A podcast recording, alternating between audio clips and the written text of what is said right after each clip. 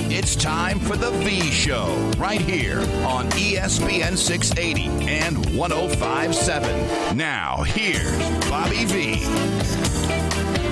So let's take care of some business first. That's what I do at the beginning. It does not mean it's the most important. In fact, it defies the laws of newspaper writing or radio show. You're supposed to lead with your biggest story. This is so not the biggest story. But it doesn't matter because if I don't do it at the beginning, then I forget. Yesterday's show, we were talking about, it was We Want to Know Wednesday, and we were talking about the invention of certain toys. And then we got onto certain things that came from Louisville. And a right. guy wrote me and said Cabbage Patch dolls. And I was like, what the hell are you talking about? And then I'm watching this show, which many of you have watched. So some of these We Want to Know Wednesdays you already know, because if you've watched the same series I was watching, it's the toys that shaped America or something like that. Watch the Power Rangers one last night. Okay. Well, th- they had the one about Cabbage Patch dolls. And what a crazy story story that is. This guy who's still alive, named Xander Roberts, became a multimillionaire because of the Cabbage Patch dolls. But I did not realize that the person who sent me this was I didn't know what they were talking about because I'd never heard that before. I knew it was down in Georgia that they uh, that they you know really made its its way, but um, it it was it was invented. The doll itself was invented here in Louisville. Really? yeah, it was a, a, a, a, woman who went to the University of Louisville Art School, Art and Design School, I guess, and then um, in Berea, you know, which has a really big active arts community. Um, they they had uh, uh, she started selling them at shows around town, and and uh, and this guy named. Um, uh, Xavier uh, Roberts, I guess his name is, he uh, was at one of the shows and he bought one, the Cabbage Patch Kids. He bought one and he said, I'd like to sell it at my gift shop down in Georgia. And so he started selling them down there. And he, to his credit, and he does deserve some credit for this, he really turned it from a, a, uh, um, a, a you know, a little like kind of artsy thing into a mass produced multi jillion dollar thing. But the woman's name was Martha Nelson. She she sold these things called doll babies. She handmade all of them, and she really did have a great affection for them, and you know, t- treat them like little babies. They weren't perfect. She didn't want them to be perfect. She wanted them to be like real babies. He bought them. He brings them down there. He's selling them in his gift shop, and then he writes our letter. Which keep this in the back of your mind because he says to her because uh, uh, she, she doesn't want him to sell them anymore. Essentially, she's getting some second thoughts, and he writes back, "I'm going to sell these dolls whether you make them or not." Which is very important. You need to remember that. So he invites her down. I think this is, I'm giving it to you in bad chronological order because I, I think he wrote this letter after he invited her down to be at an art fair they were having at the park where he ran the gift shop. So she is selling her dolls there and she goes into the gift shop and he's selling the dolls that she's selling cheaper than he, than she's selling them. He said, oh, so he's undercutting. He's undercutting her. And he invited her there and she's like, what the hell did you ask me here for to undercut these things? So she writes the letter tells him, we're not going to do this anymore. And he writes back, so I'm selling selling these dolls, and again, whether you make them for me or not. And that's what's important because what happens is he finds an old abandoned uh, doctor's office, and it's still there, by the way. It's called the Cleveland something or other, and he and it became a tourist attraction. You probably read about it if you didn't see it. You used to go there, and you didn't just buy a doll. They there's an old Southern saying that the babies come from cabbage patches, so they had these cabbage patch rooms set up, and they would go in there and they would take a doll out of this one of these cabbage patches, and then you would give it to the person, and they, you'd get a, a, a, a birth certificate and adoption papers for it. Then they all had names. And was, they actually opened one in New York City. I bought one for your mother as a gift one time. I don't know where the doll is now, sadly. Well, they, I'm a very bad Cabbage Patch parent, evidently.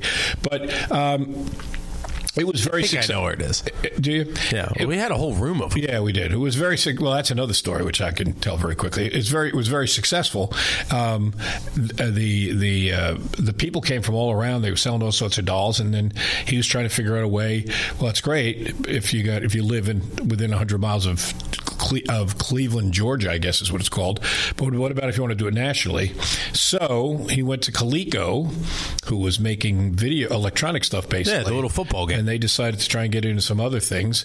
And so he he got somebody to make uh, the you know the, these dolls were all hand sewn.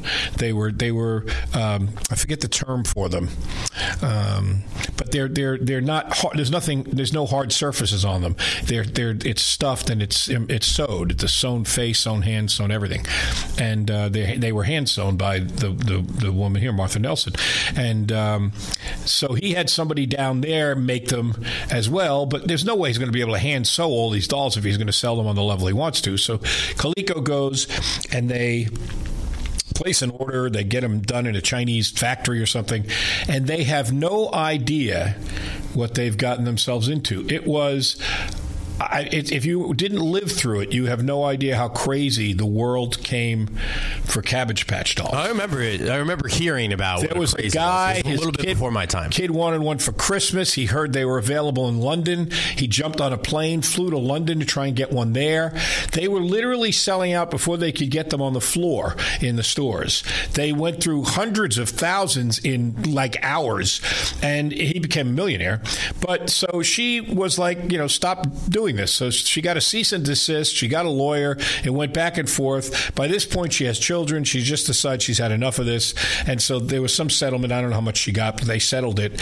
And um, and uh, uh, he still he uh, then Coleco hit some bad times, and uh, they went bankrupt, and they sold the rights to the game to the dolls to Hasbro, who in turn sold them to Mattel, who in turn sold them to Toys R Us, who in turn sold them to Play Along, who in turn sold them to Jakks Pacific, who in turn has sold them to Wicked Cool Toys, who owns the rights to them right now. So there you go. There's the story. But they were, in fact, invented here in Louisville. They really were. I did not know We that. want to know Wednesday. Martha, Martha Nelson was, has Wednesday. passed away. We but, uh, wanna know she, Wednesday. I know- she called them little people. He called them something else. Babyland General Hospital in Cleveland, Georgia. Well, there, there, I know there's like a when I typed in Cabbage Patch Louisville, there's like the Cabbage Patch House. Yeah, there's, that's like that. a a. Um, what is that for? I don't. Big sad. I don't even know. Unwed mothers, I think it is. Um, for for well for uh, children, youth, families. Uh, I'm not sure what they do. I, I, to be quite candid, not that terrible, but I know that they've been very successful and they do um, a bunch of things for for youth, recreation, youth development, education, counseling, family development, all those things. I know we, we promote them in the basketball games all the time. They do great work, but I, I didn't understand the the significance of the name. Now I do, knowing that they were invented here in Louisville. So the guy who sent me that yesterday that I dismissed, not out of arrogance, but out of ignorance, I did not know that, part of the history. I'm watching the show last night. All of a sudden, you know, they start all the segments with like the city where the origin of the story is, and here it comes on big letters on the screen, Louisville, Kentucky, and I was like, what in the world is that? And there it was, the origin of uh, Cabbage Patch Dolls. So thank you, Texter, for calling that to my attention. Great story. Xander Roberts is still alive. There's people who are.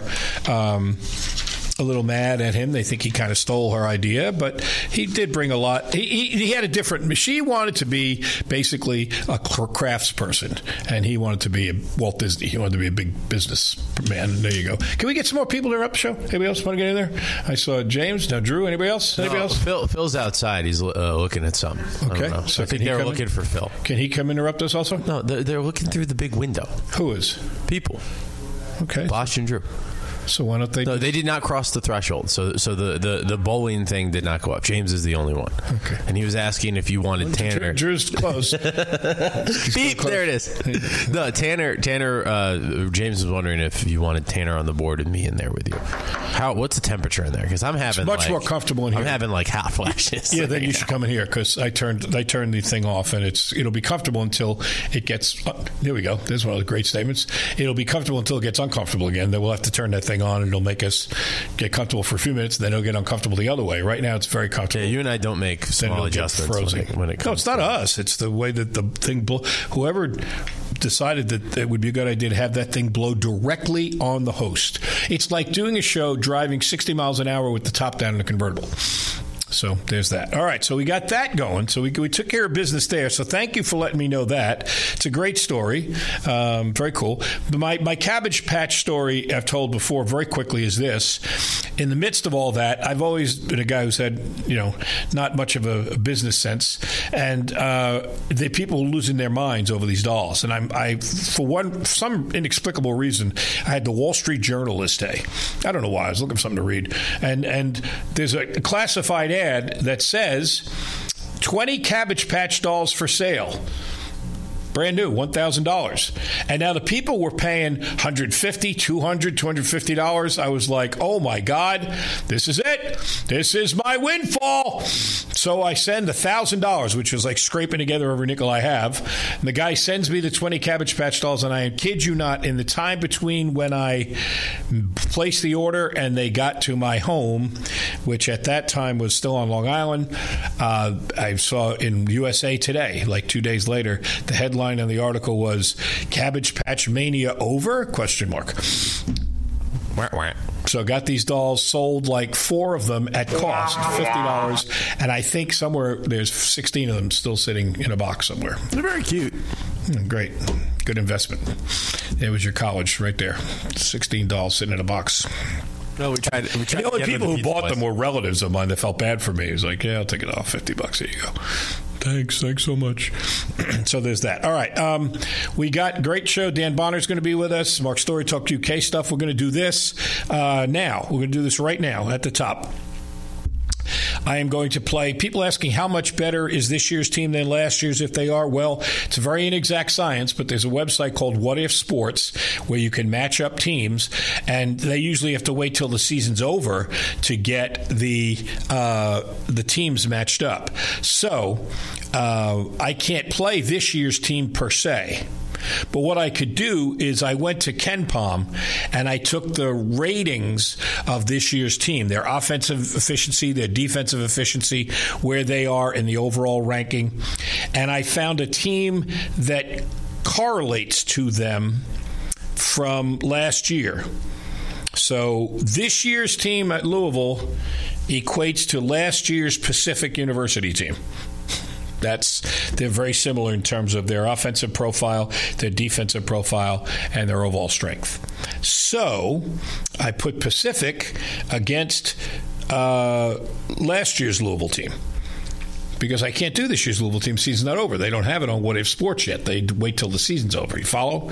So yeah, I took okay. right. I took this year's KenPom numbers, found a team that equated to that in last year's KenPom numbers, and then put that team up against last year's Louisville team. So last so year's Pacific team is, is equivalent to, to, this year's, this year's Louisville, Louisville team, team yes. and they're taking on. There, right. So here's the okay. matchup on a neutral court. Last year's Pacific team wound up 15 and 18 with a much easier schedule than Louisville's playing, so that's not way off. All right, and here's how that game plays out on a neutral site. Here we go. Hit the button right here, and the result is. Uh, this year, whoa, whoa, whoa, whoa, that's this year's team wins 85 66. They win by 19. All right, but let's have a rematch. Let's hit the button again. Let's let's have play a series. Have play a series. We'll go best of seven. All right, game two up. Last year's team comes back. Wins at 78-67. Series tied at one. Oh, what a game! What a series we're having here. Here's game three. Game three comes down to this year's team wins 69 60. Nice. Yeah. So uh, L. Ellis leads last year's team with 21 points, the only one in double figures. Uh, poor Mike James has to play against himself. He had seven points for uh, this year's. Is team. he the only one playing against himself in the starting five? Yeah, yeah, yeah. Right. Yeah. Okay. He is. Yeah. Nobody else. All right. So it's two games to one right now. This year's team. All right, let's see where we go. Game three, game four. There's a better way to do it than just one game. Game four comes out. This year's team 74 60. So they lead it three games to one now. What's their average margin of victory? What, 14, 19? And, yeah, what was the other one? Yeah. Uh, all right, here we go. I should have done that. That would have been nine. It was 14, uh, 14 eight, uh, 19, and nine. Yeah, and then they lost, though, by, yeah, right. by nine. Right. So wipe that one out. So it's 14 and 18. They're plus 32. 19, 14 and 19. So it's a plus 33 over uh, four games right now. So they're basically eight points better. Yeah, okay, there you go. All right, here we go. Last game. Well, see what this one does. Well, it may not be the last game if, if last year's team wins. Here we go. Oh, and they did. They sprung the upset 74 71. It's three games to two now. And they are 30 points better over five games. So that's funny. Drew said he thought that this year's team would be five points better. Right now, they're six points better. All right, but we're not done though yet. Let's see. We got to go to game six. Can, can they pull it out? Can last year's team come all the way back? they'd have as many wins in this series as they had all last year. By the way, yeah, they do that's it. a good point. Here we go. Here is game six. No, this year's team wallops them, eighty to sixty-six. So that's fourteen plus thirty. So they're forty-four points better over six games. That's uh, seven and a half, seven, a little more than seven points per game better. That's how it comes out. I think that's pretty good, actually. Yeah, that's pretty accurate, I Yeah, think. not Yeah. bad. And you were playing everything on neutral sites. Yeah, right? neutral sites, no home court advantage because they would be both be playing on their same court. So there you go. So there you go. Four games to two. This year's team has won it. Let's get uh, the, let's get losing Kenny Payne in, then we'll get winning Kenny Payne in. The interviews will probably sound about the same, right? Uh, Got to play hard, got to play for each other, got to show some heart, got to show some fight. Who would have the home court advantage? Who had? I mean, last year they had better attendance, right? Yeah, no question. At least at the beginning. Right. Even though this team's a little bit better. Yeah, team is. I think that's about right. For people ask me, I'm going to say that. I'm going to tell them we played a best of seven series. This year's team won four games to two, and on average, they were eight points better.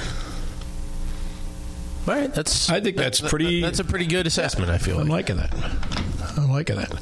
Uh, Cabbage Patch Dolls can pay for eight years of college. Oh, get it? That's a good Oh, one. that was well good. done. Nice. Touche. Well done. Well played. Yeah, you smart. Yeah, that was yeah. That was good. That was Yeah, good. Funny little SOB. Uh, welcome to the program. You get the show. Hey, I want to welcome uh, one of our new sponsors, uh, our friends at the Bath Authority. And, you know, if you've ever done this, we had, we had a home where if you renovate your bathroom, I swear it's like one of the most uplifting things you can do. Because every day, unless you're really odd, one of the first things you do, you get up, you start your day. Where do you go? You go to the bathroom. And so when you got a nice, fresh bathroom that has got a facelift and is more functional and is new and all sorts of things, it just brings out the best in your day. And these are the guys that you're going to want to call if you want to uh, uh, get your house spruced up um, in the best possible way. If your bath or shower is old, outdated, has mold or mildew, broken tiles, you got to call my friends at the Bath Authority. Bath Authority provides the highest quality bathroom remodeling products along with a world class customer experience. They have modern, durable tubs and showers with durable, exclusive, high tech polymer liner. What does that mean to you? Well, it'll be low maintenance, resistant to mold and mildew, easy to clean, and going to last for decades. Plus, comes with a lifetime warranty. Walk-in tubs, replacement showers. You're thinking about converting a tub to shower conversion? They're your guys. Check them out. They are the ones that you're going to want to call at Bath Authority. Every unit custom built. You pick the premium accents and accessories, which is nice. That's what custom built means. They have things like low profile showers, grab bars, shower seats. All Bath Authority products are 100% made in the USA, can be installed in as little as one day by certified factory technicians. Call today and get $1,000 off a new shower or bath plus 36 months interest free financing. Don't let this opportunity pass. If you've been thinking about uh, renovating your bathroom, this is the time to do it. You're their priority at the Bath Authority, and it will make a huge difference in uh, what it looks like, what your experience is, and basically how you start your day. Elevate your bathroom to a new level of luxury, style, and safety. Schedule it's a free in-home estimate, and you get $1,000 off a new shower or bath plus 36 months of interest-free financing. Find out more at bathauthority.com. A better bath awaits. There you go. All right. Uh, missed a nine team money line parlay again. We did it. That's why it's so hard to win. You do that even if you think 80% chance. You did it. We did it yesterday with the random numbers. We got eight of the nine. Kenesaw Mountain Landis let us down. Kennesaw State losing by six. Not at all happy about that, needless to say. We did that random money line parlay of just flipping numbers, and Oh, oh I forgot about that. Don't tell me that one. No, uh, it almost did though. The Heat screwed me. I got four or five. You're kidding. Yeah. We did, if you weren't with us, we rolled a, a dice, one six sided die, and if it came up odd, Nick picked randomly five games. If it came Five up NBA odd, games, yeah. we picked the away team. If it came up even, we picked the home team, regardless of what the spread was. We p- played the spread, but we just did it that way. And four of the five won. Yeah. See, never doubt the dice. But did, did you do a did you do a Santa Claus bet too, or just that? Uh, no, I forgot to make a Santa Claus bet. Uh, I think the Heat lost money line. So, um, and I think we took, yeah, we yeah they, they lost money line, um, but we took the Heat to cover ten and a half. So Yikes. Memphis balled out on the road last night. Yeah, well, that's why in the NBA it's very tough. But us, we had. Uh, let me take a fast look just because I want to celebrate how many I got right. Because a couple of them were really close games and we got them right. But we, you know, you don't. They give you they give you a nice job and you don't get your money back. That's what's, yes, it'll be like, yeah, good job out of you, big deal. Uh, let's see what we got here. We had. Um, let's see here. This should take a second if we scan that right there. And there it is. Okay, so we had the following is what it played out as. We had High Point one, Troy State one, Virginia. That was one I was nervous about, but don't bet against them at home in money line. They beat NC State. James Madison on the road. You convinced me about that one, and they won. American one, Bradley one, Kennesaw Mountain State, Kenesaw Mountain Landis went down by six, and it cost us a lot of money because that was a plus four forty seven. That's pretty good odds. Yeah, so that was a good one. Yeah, Oh, here we go. What's going on? tasty. Guys are bringing in chairs. Oh no, the interns. The interns are just. Why is in. James? What was he? A maitre d? What is he doing? He's getting the table set for the interns. Yeah, what is he? Uh, you know, Intern. No, he's just, he them a good does chair. understand. He doesn't get more money for flipping tables. I mean, you know, just he's like getting this guy in. All right, sit yourself down. We'll get you some water, and then, you know, see if we can get that guy out of there. He's just been sitting there eating salad for an hour. Drop the check off. yeah, so there's that. Uh, U of L football schedule.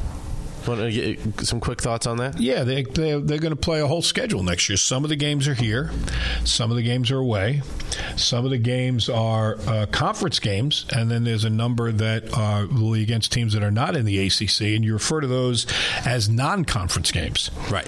Yeah, that's how that works out. All right. So what they got? Um, they start the season against. Uh, I saw it. It's. I mean, they, they. You know, I think they'll they'll get off to a good start again, and I think they got it. I mean, it's harder obviously this year. They play Clemson. Um, and, we, and then I set myself on fire and I threw myself in front of a bus.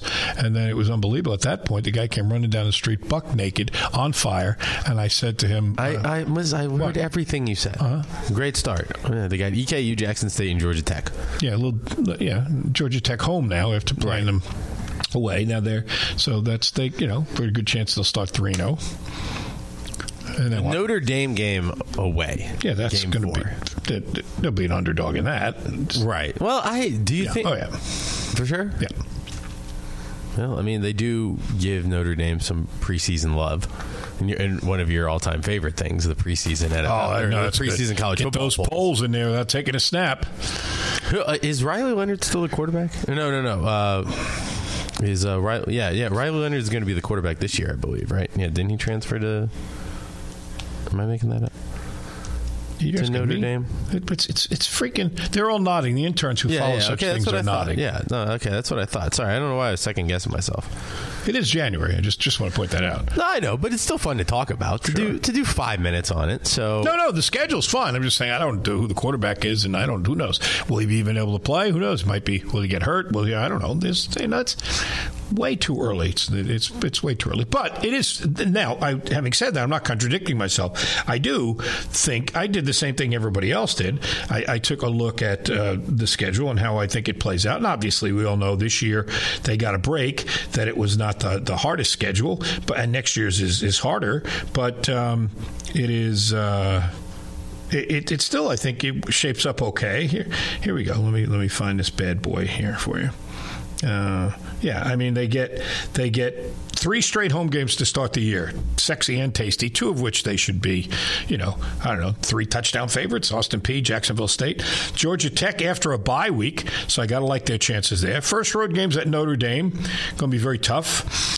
SMU was pretty is pretty good normally, right? I mean, I'm not familiar because they're just joining our league, but they're normally Yeah. pretty good, right? Yeah. But still, home game at Virginia. All sorts of goofy crap happens when they go to Virginia, doesn't it?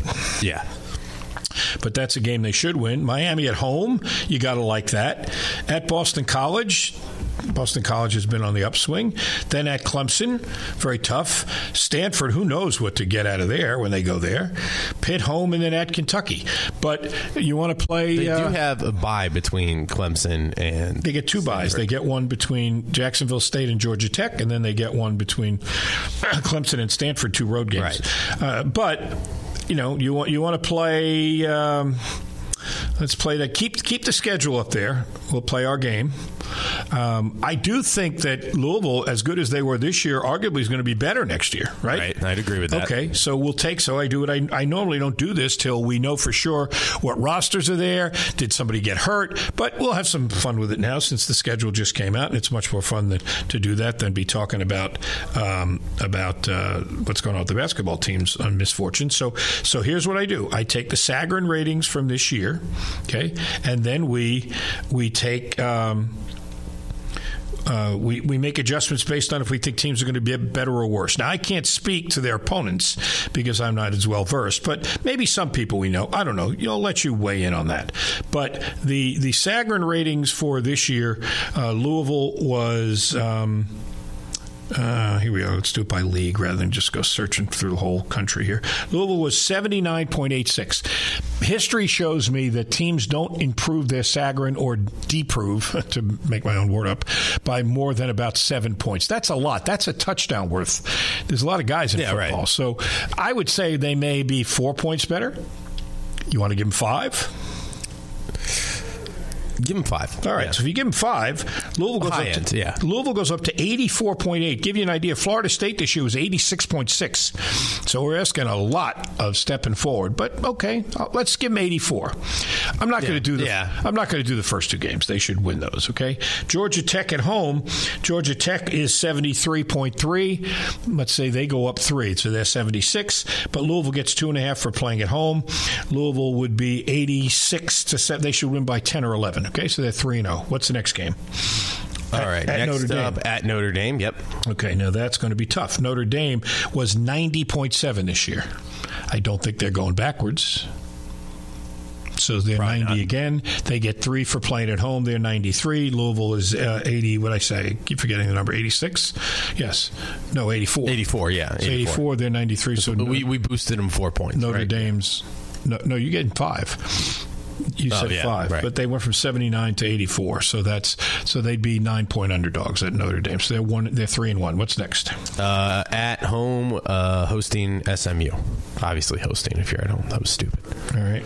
Uh, SMU, excuse me, came to us from, uh, where, where the hell did they come to us from? Where the hell were they? The American.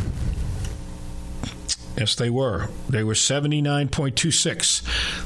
Say they're a little better. Give everybody a three, just to make it as hard as you can. So that's 82. Louisville's 84, plus they get three for playing at home, 87. They should be five point favorites. So that's not a 50 50. 50 50 is uh, um, four or less. So uh, it's one possession. So let's say it's a win. That's barely a win, but it's a win. So that makes Okay. them four and one. What's next? Uh, on the road at UVA. Okay, Virginia last year was terrible, 64.8. Even if we give them a max improvement of 7, they're only 71. I was going to say, please give them the max improvement because the Maloki, there's some sort of Maloki Yeah, effect. but down still, seven, and then they get 3 for playing at home. It's 10 more. They're still only at 74. Louisville's at 84. So Louisville should still win that one. So they're 4 and uh, 4 and 1 right now. 4 and 1 or 5 and 1? 5 and 1. Five and one. Yeah. Okay, what's next? Uh, hosting Miami. Miami is uh, 75, 70. They were really disappointing this year. They could easily go up four or five points also, to be honest, just because it was one of those years. They should have been better. And teams sometimes bounce back for that. All right, so you want to be bullish on them? Give them four. All right, so they would they would be there at seventy five point nine, so really seventy six. They'd be at eighty, and Louisville would be at eighty four plus two, three for playing at home, eighty seven. So that's seven. That's still enough to make it a win. So that's now what five and one, Uh, six and one. six and one. Okay, go ahead. Uh, on the road at BC. BC goes to 70 plus three at home, 73. Louisville goes to 84. They're still 11 points better. My God. They could be, what is that now, six and one? Yeah. All right. I got No, seven and one. That's seven and one. Well, I also have to be fair. I, I just realized that I was using my basketball criteria, not to try and backtrack, but if it's six or less, it's a 50 50 game. So the SMU game actually drops into the 50 50 category. Okay, so So they would be, fi- what would you They'd be six, Five, one- one, and one. five one and one. Yeah. Okay. Go five ahead. one and one. What's one. next? All right. Next is uh, on the road at Clemson. Clemson's 81, and they let's say they go up three. Also, that's 84. They get three for playing at home. Technically, that's a three point game. That's a 50-50. So right now they're five, one, and two. Five one and two. Okay. Okay. Um, now I don't know if this factors in, but they have a bye. Yeah. Then they come off the bye and go to Stanford. I got to find the Pac two here. Here we go. Stanford was terrible last year. Yeah. sixty-two point seven. Even if they go up seven, which is unlikely and impossible, and they have home field advantage, they still only go up to seventy-three. So that's a win technically. So Louisville comes out as six, one, and two. Right. Six one and two. Yeah. Okay. What's next? Uh, home at Pittsburgh. Regular season home Heart, finale. heartbreak game last year. Yes. Pitt goes to. I'm giving everybody the max just to make it as hard on Louisville as we can. So that's 71 for Pitt, but Louisville's at 84. Plus they're playing at home. That's another win. So they should be uh, set. What are we up to now? Seven, one, and two. Right. Seven one and two. Yeah. Okay. What's next? And then wrapping up on the road at Kentucky, Okay. who also. Well, No, we're missing a game. no, we're not. Seven one and two. We're That's only 10. They play 11. I thought they play. How many games they play? No, they play 12. Yeah, Yeah. you're right. What are we missing here? Let's see. The first three games were wins. Notre Dame was a loss. SMU was 50 50. That's three, one, and one. 3 1 and 1. UVA was a win. Four, one, and one. Miami was a win. Five, one, and one. BC uh, BC was a win. Six, one, and one. Clemson was, I think, 50, 50 50. 50. Six, one, and two. That's nine. So 7 1 and 2 was Stanford. Okay. Uh, and then Pittsburgh 8 1 and 2. So uh, And then eight, UK. one and two, and then UK. Who's doing pretty well in the transfer portal as well. Yeah, let's see how that. But they are losing a lot of guys. let's see. Uh, scroll, scroll, scroll, scroll, scroll. There they are. Kentucky. Uh, let's say they're 80, so three at home is 83. Louisville's 84. That's a 50 50. So they're 8, 1, and 3. So they eight wins. If you take half the 50-50s and you go two and one, then they're uh, then they would be uh, ten and two. If they only win one of the 50-50s, they're nine and three. So that's how it plays out in my reasonably accurate. That has been ridiculously accurate through the years, to be honest with you. Right. So, uh, like for example, what, what did Louisville wind up this year before the bowl game? They uh, they lost the bowl game, but they were what were they were they were um, ten. They went up ten and three, didn't they? 10 and 3, yeah. Yeah. The the, the, the little thing said nine. Yeah, lost to UK, lost to Pittsburgh, Yeah, lost to the little the thing ACC said nine last year. So my little system. So this year says nine or ten. Nine and a half. Nine and a half. Well, to be fair, and I, I'm not trying to poo-poo on it, but it's we're not we're not. No, we don't identify which. Well, because I really somebody are, says are we doing the weatherman effect? Well, I can get it within five degrees, No, and it's, then it's one like game is still pretty good, but Yeah, the- the, thing that if you want to you want to be snarky about it, like Will Wolford was, he said, "Well, you're not really telling us who they beat." That's true, but that's by design because I believe during the course of a year, you generally win a game you think you should win, lose, and you lose a game you think you should win. So it balances out. If you have one of those years where you lose two games that you think you should have won and you don't make it up, well, then you have one of those years like Miami where you're all pissed off and say we should have been better than that. But uh, in the in the doing this, the numbers have come out pretty pretty close to to being on the money. So I'm liking nine and a half is my over under. That's what I would make as your if I were if I were the bookmakers, I'd go nine and a half. I like that. I think that's a good number. It's tough because I don't know how good some of these some of these teams that are down. Um, I mean, I didn't realize how far down some of these teams were. So I don't know. Can they possibly go up more than like seven points? Doesn't happen often, but does happen. So I don't know. Uh, but I'm still staying. It's my story, and I'm staying with it. I'm going to ask the interns real fast. Over under nine and a half wins for U of L football next year. Max. Over. He's taking the over. Matt. Over. Over. He was a little bit more more trepidatious, but yeah, both of them taking the over.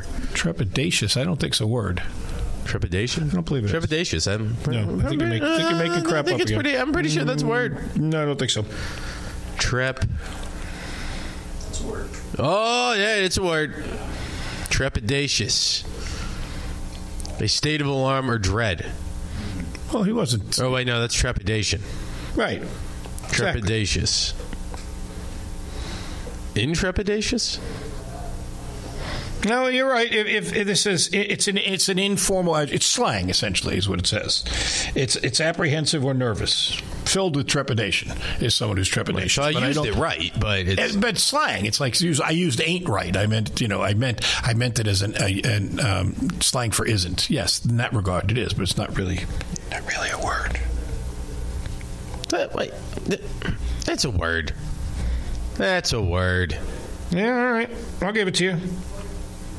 Well, trepidation is definitely a word. Yeah, that for know. sure. That's what I'm saying. Yeah, like you said trepidatious. trepidatious, but isn't which that is like, kind of like supercalifragilisticexpialidocious? no? Like that when you say slang, like ain't is definitely not a word. Or didn't didn't they make it a word? Can't just make words. Webster does. I think they like make I know. official words. Like they made "oh" a word. Like they put that. They also, yeah, like selfie. I like ussy, which is that in there now? I don't know. That's a good question. Yeah, ussy's good. Isn't Merriam-Webster English? You would think that they have more English. I think Merriam-Webster is Well, I mean, like you know, Here we go. England, We're down the rabbit hole again. Let's dive in with both feet. Alrighty. Merriam-Webster is that a real person? Already two minutes late for Merriam-Webster Dan Bonner. is an incorporated company. And I think it's a merge. It's Merriam Dash Webster. So it's obviously, I assume, Noah Webster. Is that the origin? And who the hell is Miriam? Some girl he hung out with? I don't know. I just know that the, what is it? Ro, Ro, Roger, Roger. They do the That's a thesaurus. thesaurus. They do the thesaurus. Who What? would win? Merriam-Webster or, or Roger? Merriam-Webster, because he's got all the words that Roger uses. They're all his already. So Roger puts together this thesaurus. Webster's going, got it, got it. You know, Yeah. Yeah, but Roger has them all organized. I feel like he, he could go the distance. Why? Why does it not tell you everything on the internet? Tells you everything, even like Cabbage Patch dolls. Why do they not tell you the origin of Merriam-Webster? That's it's pissing me off now because I love words. And so Look why at it during the that? commercial break. no. We're, we're waiting for Dan Bonner. Dan Bonner appreciates words as much as anybody. Founders George and Charles Merriam first published a small dictionary of about 4,000 words in 1843. You literally could have memorized the dictionary back Wow, then. yeah. But Noah, Dick, Noah Webster was the dictionary's founding author. So, as I suggested, it was a merging of Noah Webster and the George and Charles Merriam teamwork. And thus we got uh, Merriam Webster. and there's Wait, your so. How many did Webster contribute? Uh, now you Merriam- We've already answered. The riddle's been answered. Now you can move on. No, but I'm saying like Done. like, no, no. Now I'm I'm interested. Like I want to, you know, Miriam. I want to give them a shout out. They each did two thousand words though. Like, Noah Webster, was the Webster dictionary's founding like- author, was one of the first American nationalists. He wrote his reference book with the express purpose of creating a single definition of American English, one that often existed at the expense of regional and cultural variation of any time, and to differentiate American English from that of British English, which is true. We all know that. There's the, there are words that mean different things here. A lift doesn't didn't exist in American English. It's an elevator in in Britain. So that's what he was doing to to to to uh, to clear things up. He was born in Hartford, Connecticut, went to Yale at 18, and uh, did his work in uh, during the time of the Revolutionary War in late 1700s, 1776, 70, 1790 through 1793, right through there. So he was the origin. I don't know how many words he had in his, uh, and then um, the Merriam Company was founded in 1831, and so they absorbed the work of Webster. And now you know about dictionaries. And we'll come back. ESPN 680 1057. What about Roger? Tired of jumping from job to job? How about a career in a recession proof industry where you can make a difference and help create a healthier living and working environment? The pest management industry gives you the opportunity to work with more independence. OPC Pest Services will give you a chance to grow with advancement. Come be a part of our team at OPC Pest Services. Apply online at opcpest.com slash careers. That's opcpest.com slash careers. Where do you go to find all your favorite wine, beer, and spirits with selections customized to local tastes? For over 25 years, that go to place has been Cox's Spirit Shop. Cox's, Louisville's go to liquor store.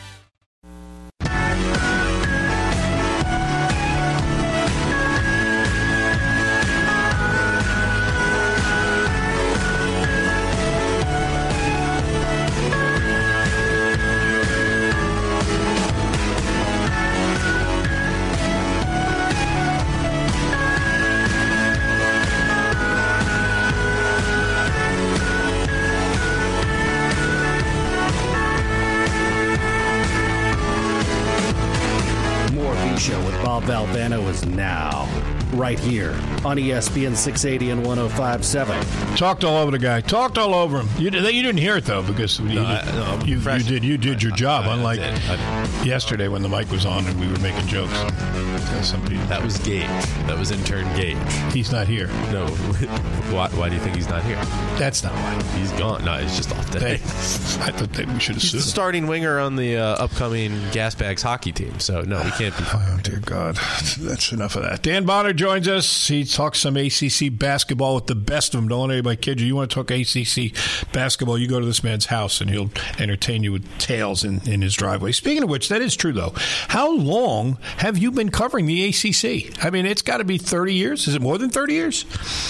Well, Bob, um, I hate to admit this, but this is my 44th year doing television, and I did radio for two years before that. As Yowza! a as a broadcaster, this is my 46th year. Good gravy. Well, good for you. You wouldn't know it. You look like you still. You look the same as when I met you, which is a little maddening for the rest of us. But Well, Bob, that is very kind of you to say, but the way my clothes fit would indicate that that's not the not the situation. Fair enough. Hey, um, you know, we it's very inexact science, of course, but you did make this point with with with me.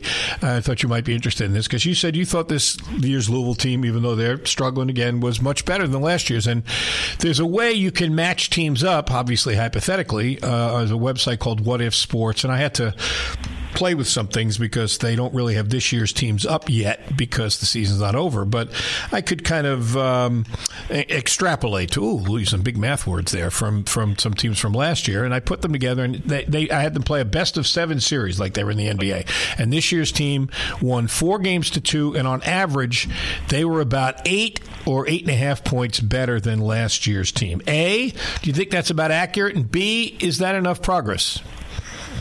Well, I think it's about accurate. And uh, as far as enough progress is concerned, Bob, I don't really know the answer to that question. Uh, you know, keep in mind that when they made the coaching change, Louisville's program was in a bad way.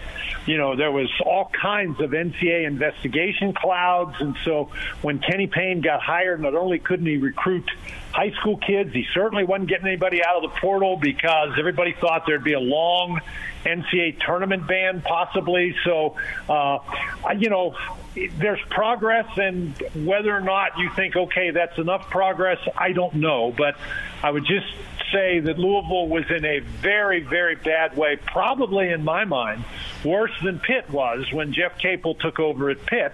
And it took him a long time. And of course, Pitt is not Louisville. And so there's much higher expectations at Louisville. And again, I'm not arguing for anybody to either keep or lose their jobs, but I think that you have to concede that Louisville is much better this year than they were last year. All right, fair enough. Having said that, the league is arguably not much better. I mean, it's a down, it's down a bit, and, and that's not taking anything away from this next statement. But I'll get your thoughts. I mean, Carolina is the best team in the league, and it's not close, Dan. Right? Or do you see something else? No, I, I, I would agree with the second part of your statement, but in terms of the league being down, I would vehemently disagree. with Really? Wow. Okay. All right. I think that the perception of the league being down is based upon the metrics that we use, particularly the net. And the net is an unbelievably flawed uh, metric. And uh, it, it's, it's almost totally based on margin of victory. And so you can you, you can go out in the non-conference portion of the schedule and you can be, build a really good net playing bad teams. And if everybody else in your conference does that, when you get into conference play, everybody's got a really good net, and so your the needle doesn't move very much. And I'll give you an example. In last night's NC State at Virginia game, they were talking about NC State's tournament chances, and they put up a graphic that said, "Here's NC State's remaining quad one opportunities in the ACC," and there was like eight games but seven of them were on the road. Hmm. And it's hard to get a win on the road of any kind, but particularly a win on the road against a team that would be a quad one win.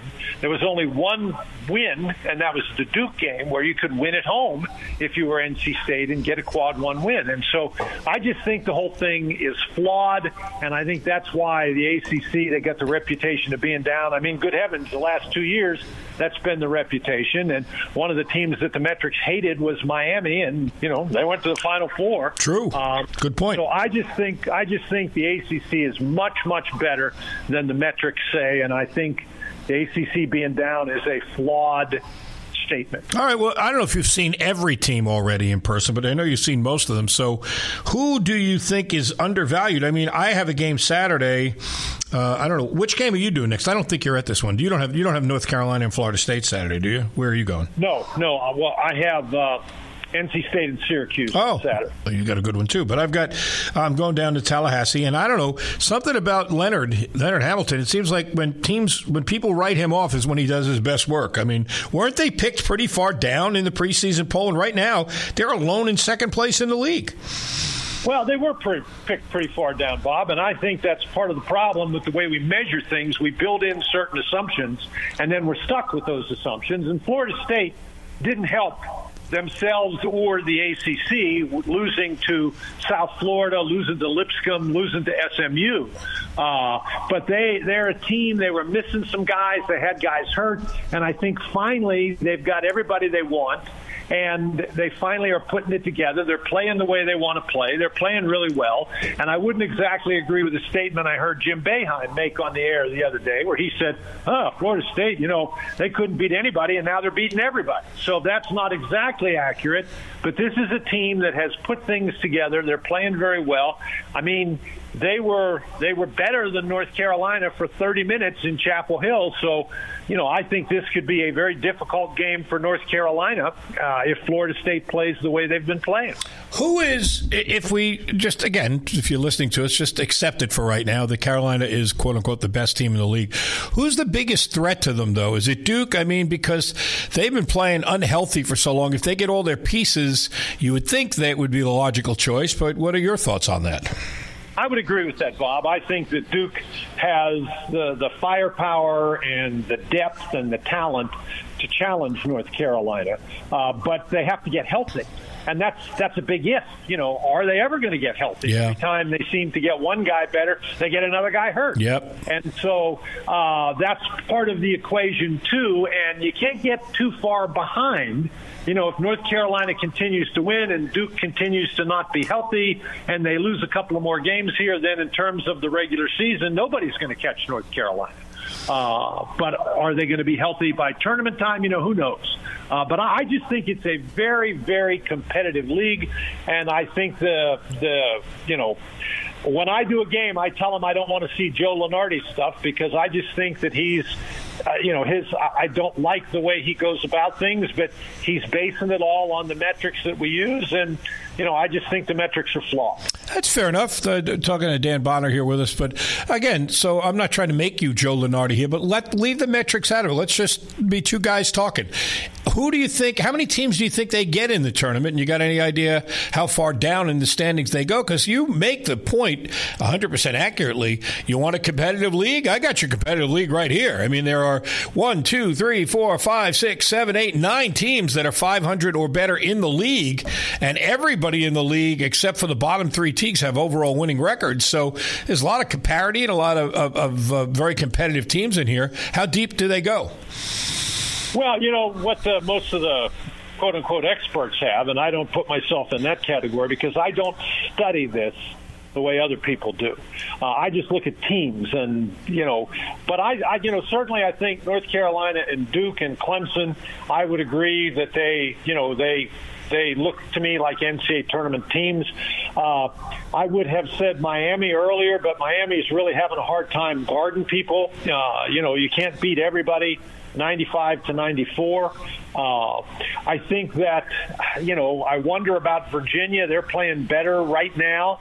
but I wonder if they can continue that. I certainly think Wake Forest is a team that has a tremendous amount of potential, particularly now that they have Monsanto back.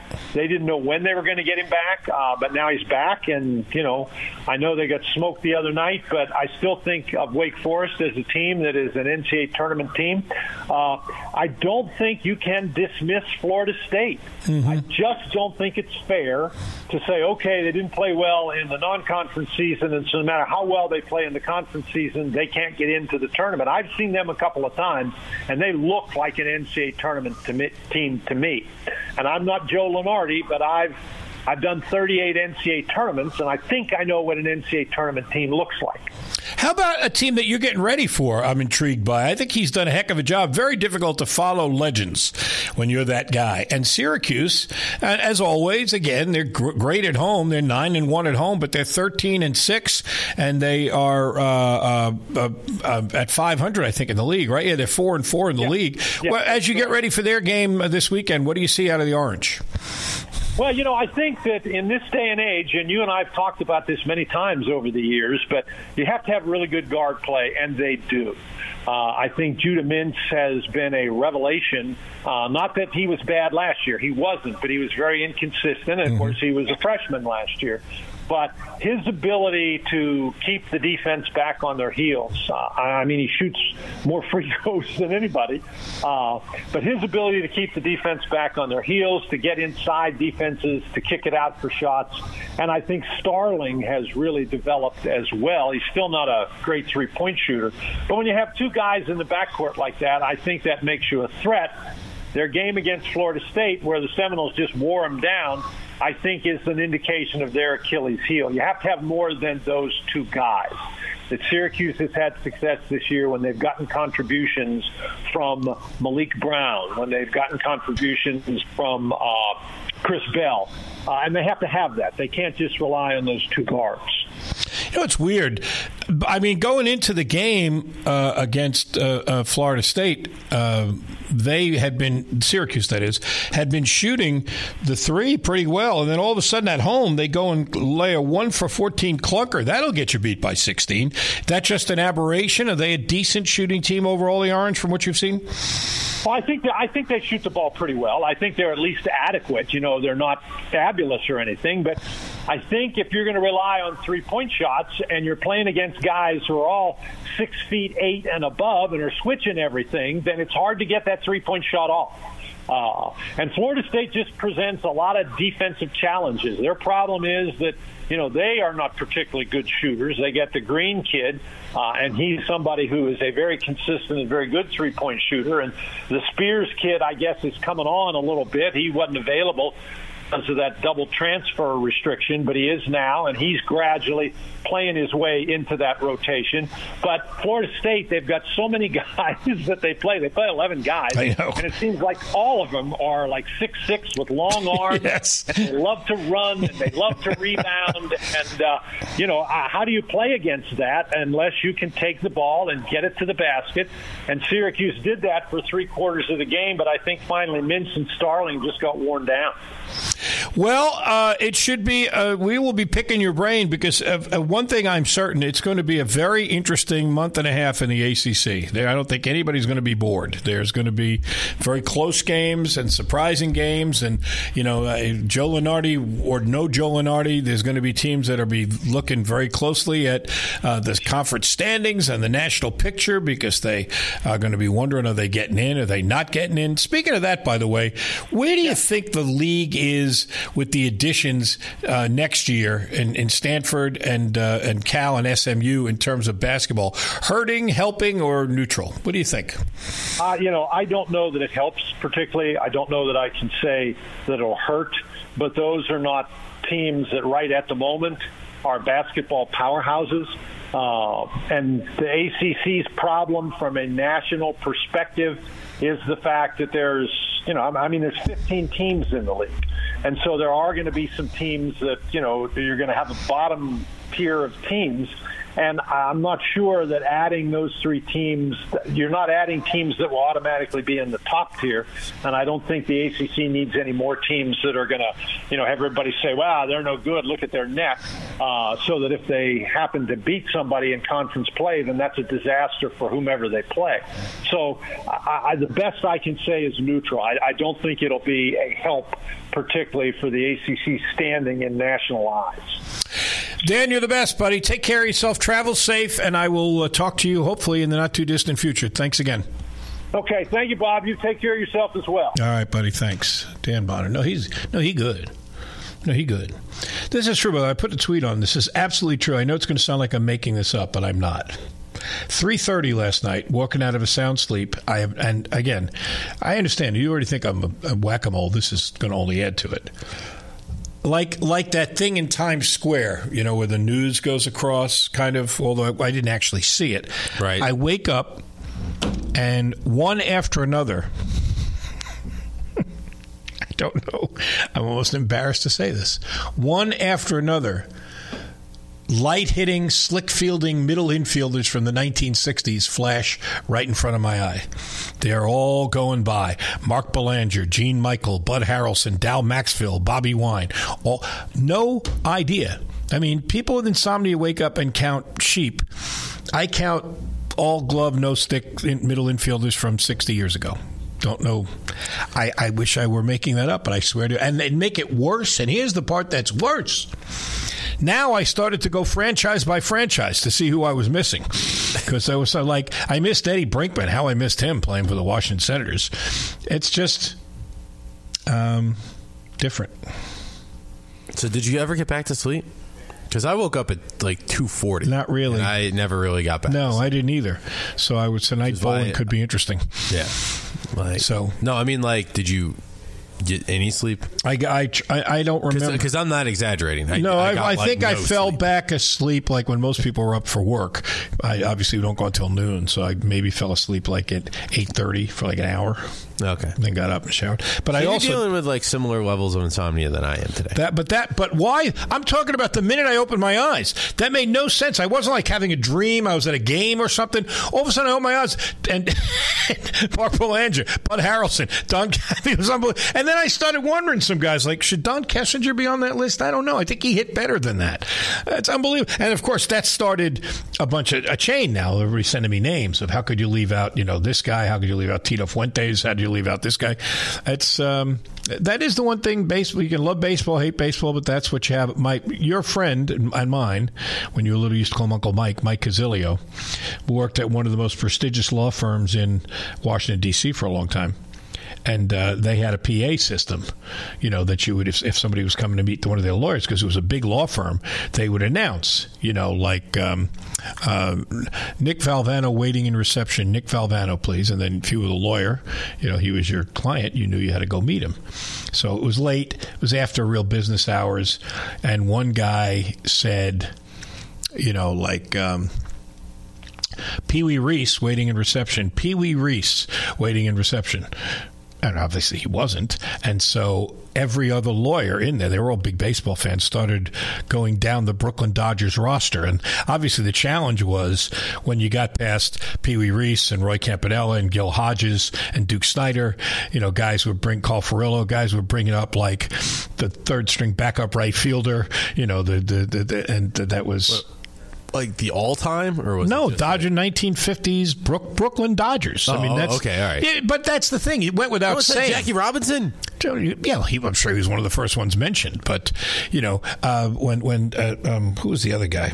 I was trying to think of like because uh, th- th- that was the thing, the great source of pride when you when you uh, could come up with a name that were like you know around here because Pete we played on this team old baseball fans or very old listeners. I mean, I wasn't even born then, but if you were lucky enough to remember that team, you'd remember a lot of those names. You know, Gil Hodges, Roy Campanella, Duke Snider, Jackie Robinson, Carl Furillo.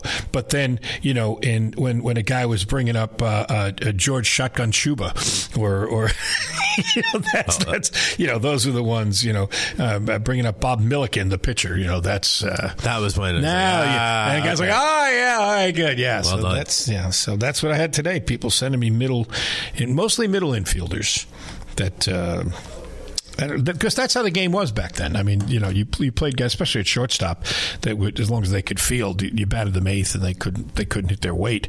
But uh, I but that all of that's irrelevant. Why I would wake up to that, I literally have no idea. I don't have any clue. But um, I mean, I guess it could be worse. I could have woken up to, you know, uh, uh, uh, uh what was his name, Richard DeSalvo, and uh, you know, you know, he has the they're all mass murderers. Oh God! yeah, I mean, was his name Richard DeSalvo? It's terrible. I remember that, but Dickie Sal, as they called him. No, they didn't. You're making crap up. Totally making that up. DeSalvo was the Boston Strangler, Albert DeSalvo. Yeah, it could be worse. He was not. No, yeah, yeah. So if you wake up to that, or uh, how many, how many, how many? Ma- isn't that sad? But how many mass murderers can you name? Just uh, son of Sam. Son of Sam. What's his real name? Don't know. Sam. His name was David Berkowitz. Know. Oh, okay. I've heard Albert DeSalvo, and then the guy who strangled all those Chicago nurses, uh, Richard Speck. And that's, I mean, I'm almost not happy I remember this, but yeah, all these guys scared the crap out of me when I was litter, little, which is kind of ridiculous. The guy was in Chicago strangling nurses. Why would I care? I'm on Long Island. I'm a kid, but I was convinced all these guys were coming for me next. There's no doubt about it. They were all going, we're finding a little chubby kid who loves Strat-O-Matic, and we're going to take him apart piece by piece. We'll show that guy. So, yeah, not good. Not good. Who is that guy? David Berkowitz. the clown? The guy was a clown? No, the one guy was a clown. Macy or something? Oh, John yeah. Wayne Gacy. John Gacy. Yeah. Yeah, him. And then who was the Charles Manson? That's about all I got. John Gacy. John Gacy's former apprentice speaks out. An American serial killer and sex offender tortured and murdered at least 33 young men and boys. And would, he did dress up like a clown, though, right? Didn't he? Wasn't that his yeah, thing? That was kind of his thing. Kind of ruined clowns for a while. Really so. Uh, now they got that jackass on Long Island. That guy. That see that guy? You know they no. they found all these like this. women's bodies on uh, I think it's called Gilgo Beach um, not that far from where we used to live. I mean, not like, whoa, right next door, but it was, you know, easily drivable, about 15, 20 minutes. And I guess this guy was, I mean, you just don't know. He was a very respected uh, uh, business person. He was an architect. He was married. He had kids. And his wife and his kids went away to visit relatives or something. When they were away, he would find on social media posting sex workers and meet up with them and kill them and uh, uh, I don't know how many there are. They don't even know if they found them all yet. But uh, it's the Gilgo Beach Killer. His name is uh, Rex. I don't know how you say it. Heuermann. H e u e r m a n n. Rex Heuermann. Pretty. Wait, so they they stopped him. Oh, they caught him finally. Yeah. Oh, okay. He's in, he's waiting. I, I, I, think he's waiting for trial. I don't think he's it's even come to trial yet. But he's. But does he even know how many he's done? I again, I'm not. This isn't to true crimes. I don't know. I'm just. I'm doing a very surface level of the topic. I don't. That always freaks me out when they're like, I don't know how many. Could be ten. Could be twelve. That's a lot. Sadly, Baker's dozen. I don't it's, know. It's very, very, That's when it's very, very a lot even scarier. Yeah, very sad. All right. Uh, on that happy note, hope you're enjoying your lunch. Um, yeah. I don't have any, oh, I do have things to read. You know, I need the, the, uh, since I was instructed, as we all were here at ESPN 680 1057, I was instructed that we uh, should be reading here on ESPN 680 1057 the promo sheets. And I believe uh, we have some promo sheets for uh, ESPN 680 1057. I think, don't we? I thought we did. Uh, let's see if I can find. Yes, it's in your email. Here it is. Here's one from Avery. I'll start. I'll start printing them. Avery for, says, "Here, Bob, is your promo sheet for ESPN 680 1057." and it is uh, tonight Bellarmine basketball at North Florida, six fifteen on ESPN six eighty one zero oh five seven. Then Louisville women's basketball against the BC Eagles, six thirty on 93.9 The Ville. So we got plenty of, of, of uh, of live basketball action. Thanks to Adam and his staff for dropping off Wing Zone Catering to the ESPN uh, Louisville studios. Perfect for your next tailgate. Try the new chicken sandwich. Uh, order order online at wingzone.com. Three area locations here in Metro Louisville. What is this? Now, what is this? Whoa. Need a break. No, but this is breaking news for all you people who like fantasy football. Did you know they're cheating in fantasy football now? Is nothing sacred? An employee for fantasy football website has been fired for being involved in a cheating scandal during the prestigious NFL playoffs tournament with a six-figure draft prize. If there's money involved, somebody's trying to figure out a way to get it illegally. There you go. Nothing is just oh that feels good. What a cool story. Oh, fantasy. But, but how did he Tommy cheat? Is what. I want to know. It's a woman, I think. How did she cheat? Uh, let's see. Uh, we we revealed a post deadline move, so I guess they were adjusting rosters after the game started. Oh, okay, yeah. So that guy's caught two touchdown passes. Hey, all of a sudden, I how did he know to start that guy? That's unbelievable. Right, right. Okay, that makes sense. Unbelievable. Sports Hub is the parent company for the National Fantasy Football Championship, and they, uh, they it's a hundred and fifty thousand dollar first prize, and so somebody, um, Pete Overzet. Is a 36 year old experienced fantasy football player said they found the issue while attempting to differentiate their roster from the lineup of the contestant in question. This is again, you got to be uh, you got to be somebody who's down in the weeds. He says it wouldn't have stood out unless you were inti- intimately familiar with how our contest works. It's incredibly damaging to the fantasy industry. Yeah, yeah. So that is the one thing I will say about the big companies getting involved in online sports wagering. You have a pretty good idea who you picked. Right, I mean, so you're not getting screwed out of your money. Like yesterday, Right. I, I, I had Joel Embiid with the 70 point game. Well, all of a sudden I woke up today and they gave me they gave me Scottie Barnes. What the hell is that? How'd that happen? You know, that's uh, that's not a, a good thing. So uh, so there's that. All right. Well, what are we doing? Taking a break, and then uh, we got nothing. But then we also have our uh, maybe we'll see if we have time for a spontaneous parlay, and then Mark Story joins us a little bit later. Yep. All right, so that's quite a day here, and you might be coming in here or not. We're not sure yet. Yep, I'll come in there. Oh, what a day we're having! It's ESPN 680, 1057.